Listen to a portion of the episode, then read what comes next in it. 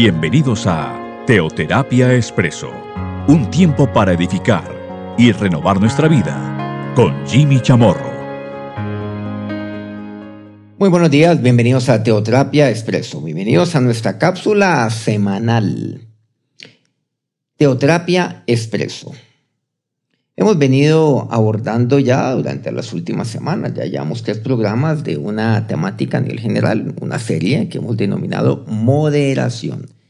Esta serie pues está inspirada en un pasaje bíblico, en algo lo cual Pablo nos comparte en Filipenses 4:5. Aquí pues recordemos, vuestra gentileza, o sea, vuestra moderación sea conocida de todos los hombres. El Señor está cerca. Bueno, eso lo compartimos ya hace unas semanas, concretamente el primer domingo de este mes de julio.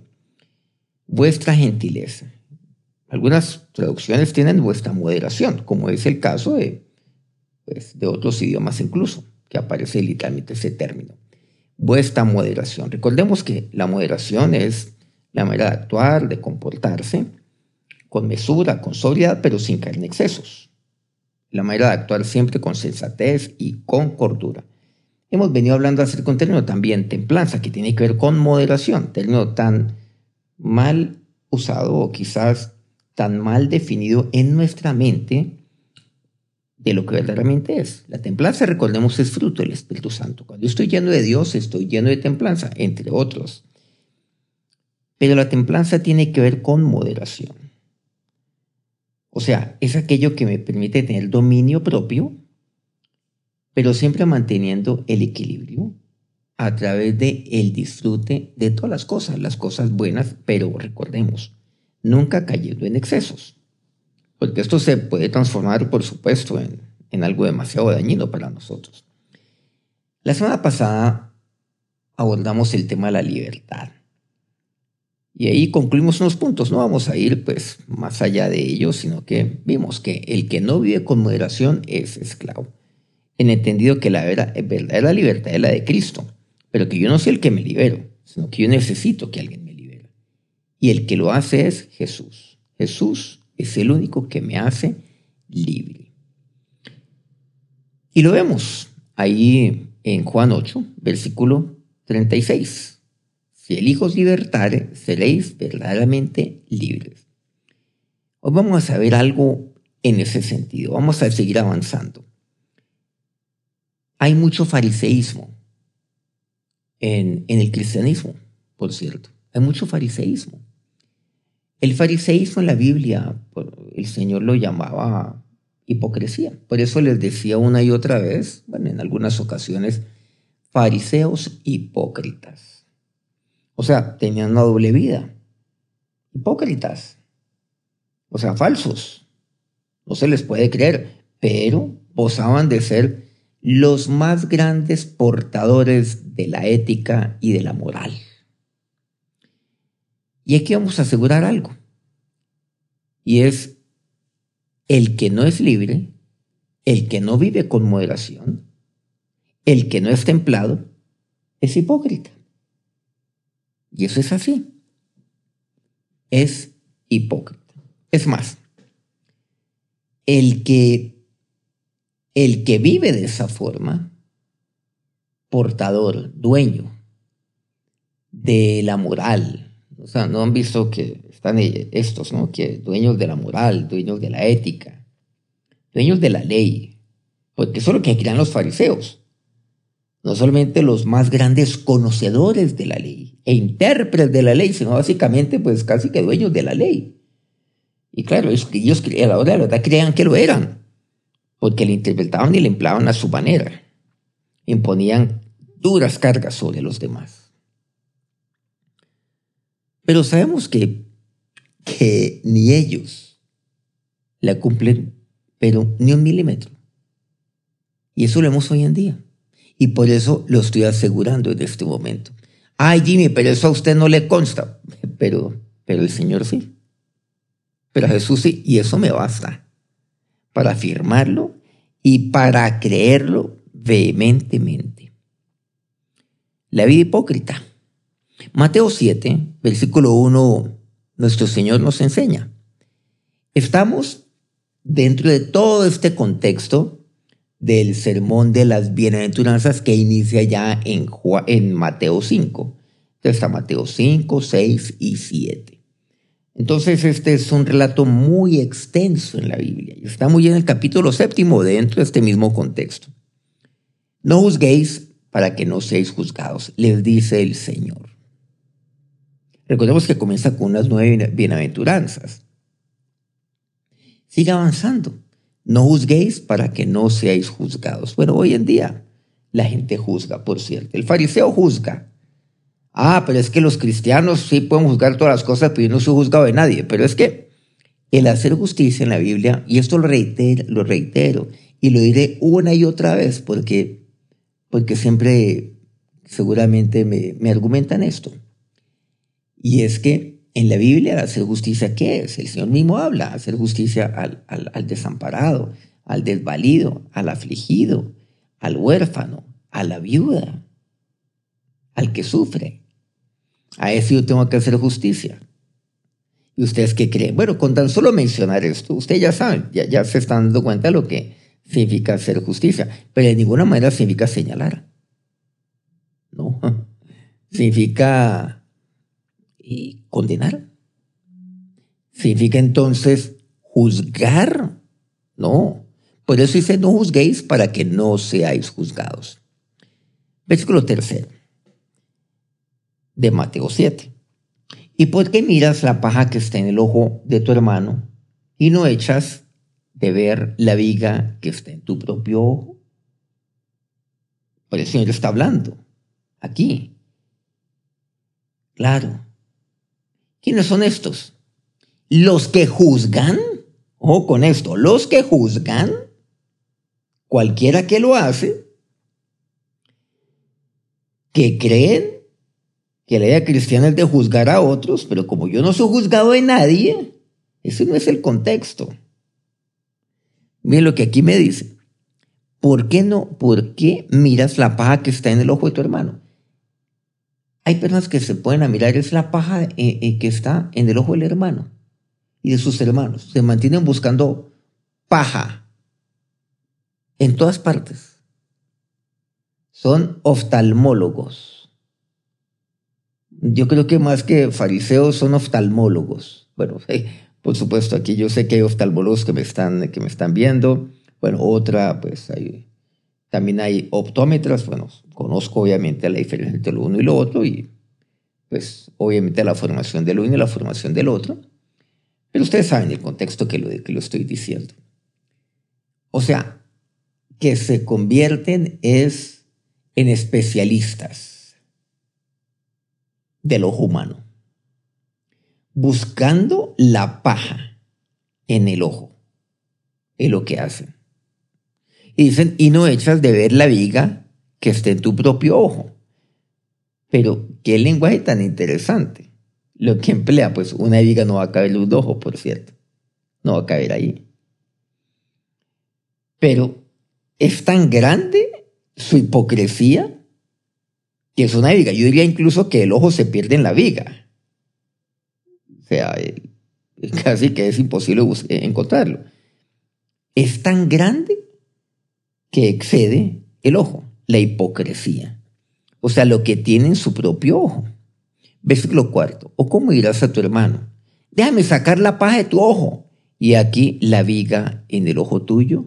Ay, déjame, yo te ayudo. Uy, mira lo que tienes ahí en tu ojo. Y aquí, mira esa monstruosidad que tienes en tu propio ojo. Versículo 5. Clave este versículo, fuerte por supuesto. Y dice con signos de, de exclamación, hipócrita. Dice así. ¿Quién es este? El hipócrita. El que juzga. ¿Quién es el hipócrita? El que mira. Cuya única pareciera razón de ser en esta vida es el mirar la paja. El mirar los ojos de los demás buscando la paja. ¿Quién es el hipócrita? El que nunca echa de ver la viga que está en su propio ojo.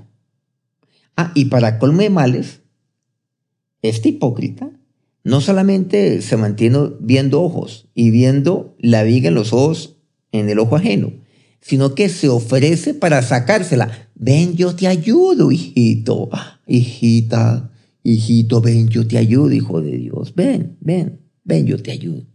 Cuenta conmigo. Claro, hasta en el tono de voz se, se, se reconoce. Pues yo nunca he entendido por qué hay hijos de Dios que hablan a veces de manera impostada. O sea, están hablando así y de repente, y yo les... No, no, no, ¿por qué? Jesús, yo, creo que yo, yo no, a él, yo no creo que él hablaba así. Se lo subía, eso sí, él exclamaba. Yo no creo que él, por otro lado, haya dicho, pues, hipócritas, ¿no? Le dice hipócritas, porque dice aquí con signo de exclamación. Saca primero la viga de tu propio ojo y entonces verás bien para sacar la paja del ojo de tu hermano. Ah, es que ¿Cómo pretendes con esa viga que tienes en tu ojo siquiera mirar la paja que hay en el otro? Es que tampoco ves bien. ¿Y cómo pretendes tú ayudarla a sacar si tienes semejante viga en tu ojo? No, mira lo que está en tu ojo. Saca primero la viga. Pero ¿qué le dice? Hipócrita. Entonces, nuevamente, el que no es libre, el que no vive con moderación, el que no es templado es hipócrita. Entonces, los hijos de Dios, pues, se, se vuelven como fariseos. Comienzan es a legislar. Y son intérpretes de la ley. O sea, intérpretes de la palabra de Dios, pero poco hacedores de ella se convierten en oculistas espirituales. Pero son hipócritas. Portadores. Portadores de la moral. Portadores de la ética. Portadores de la conducta. Se convierten en faros. Son el faro de la verdad. Siendo la verdad únicamente Cristo. Y el Señor aquí me vuelve a hablar. La semana pasada vemos lo que el Señor nos compartía ahí en Juan 8, el actuar con libertad. Vemos lo que también nos compartía el apóstol Pablo una y otra vez. El apóstol Pedro nos habla acerca de dominio propio. Pablo nos habla tantas veces acerca de, de esto. El actuar, el vivir con moderación, con templanza, actuando con libertad. Claro, aquí siempre tengo que hacer la salvedad. Y la tengo que, obviamente, repetir. Y lo tengo que hacer una y otra vez. Por supuesto, sin excesos. La libertad nunca está acompañada del desenfreno. Yo siempre pongo este ejemplo. Yo no puedo andar como un loco por las avenidas de la ciudad, matando a todo el mundo, destruyendo a todo el mundo, pasando semáforos en rojo, andando a 180 kilómetros por hora en plena avenida. No, yo no puedo hacer eso. Estrellándome con todo el mundo. ¿Y qué tal que todo el mundo fuera así?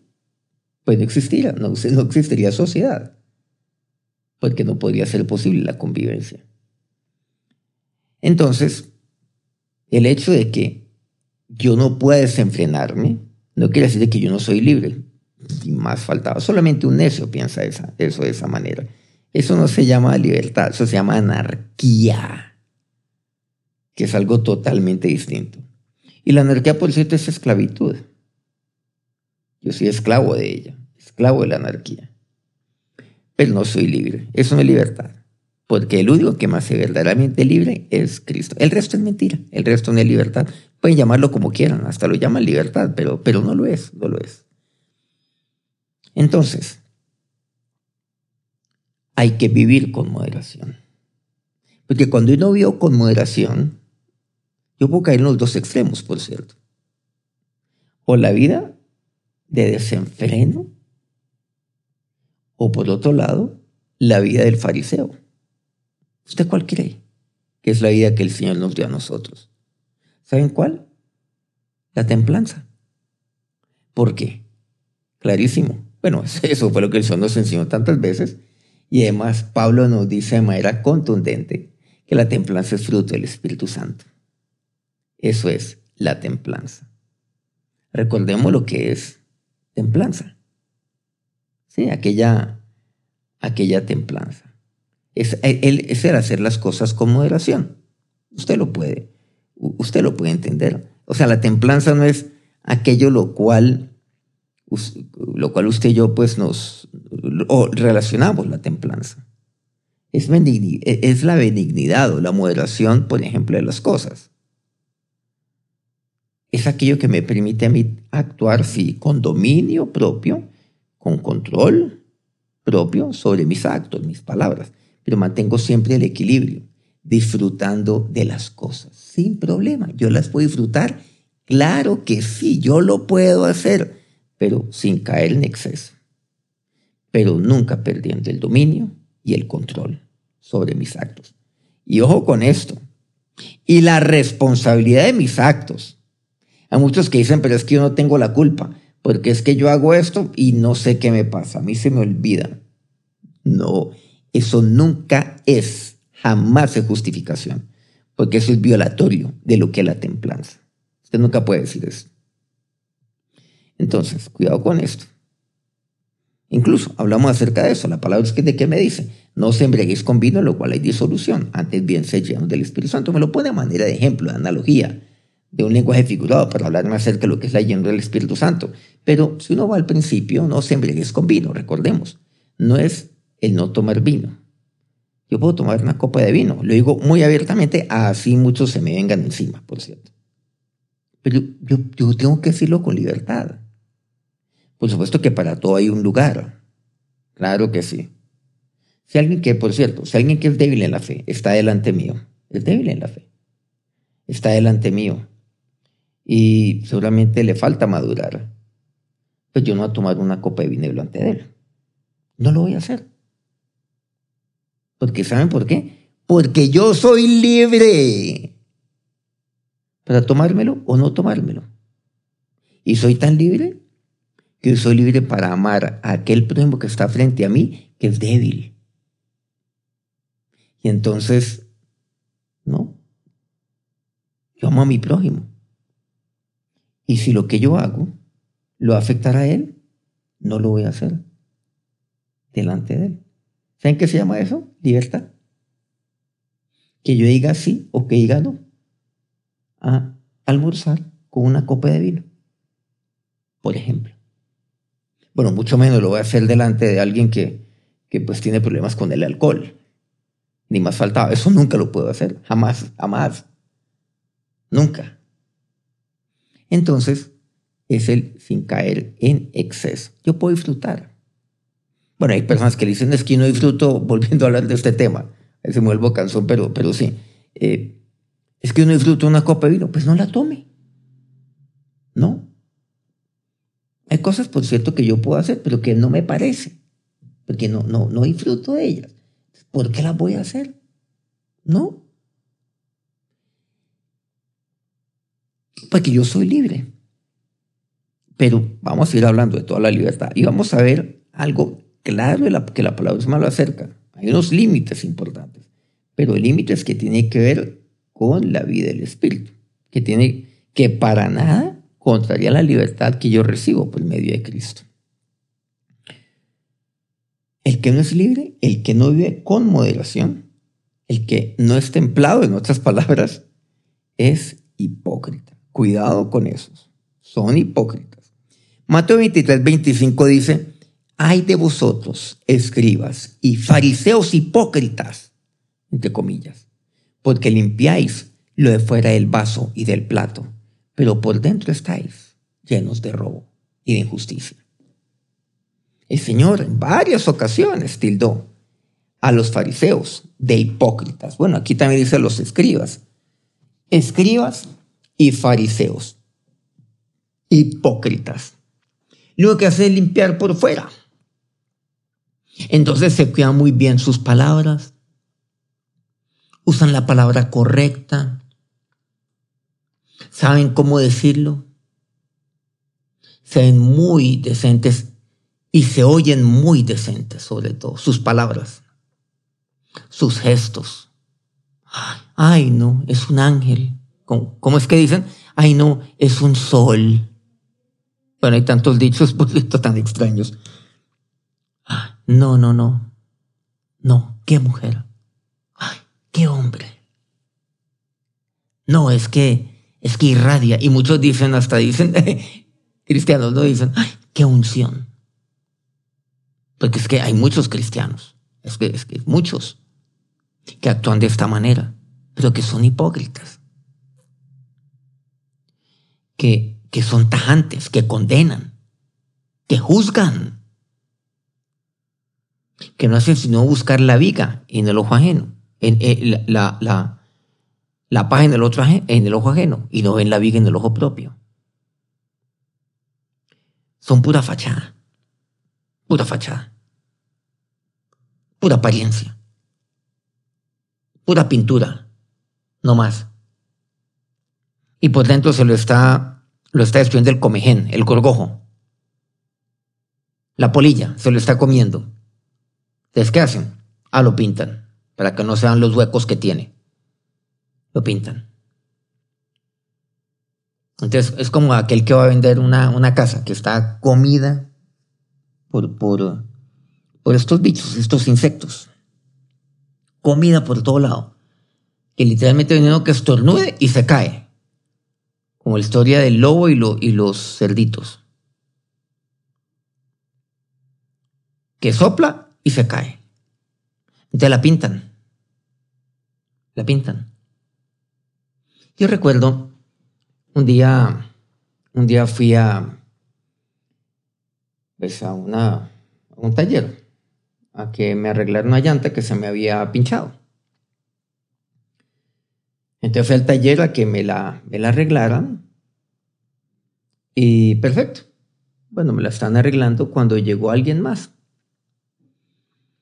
Y entonces eh, llega y, y él le, pide un favor a los que estaban ahí pues trabajando y le dice, ay, miren, necesito que me arreglen estas llantas, que me roten las llantas, pero una llanta de esas tenía lo que llamamos un huevito. ¿Qué significa un huevo?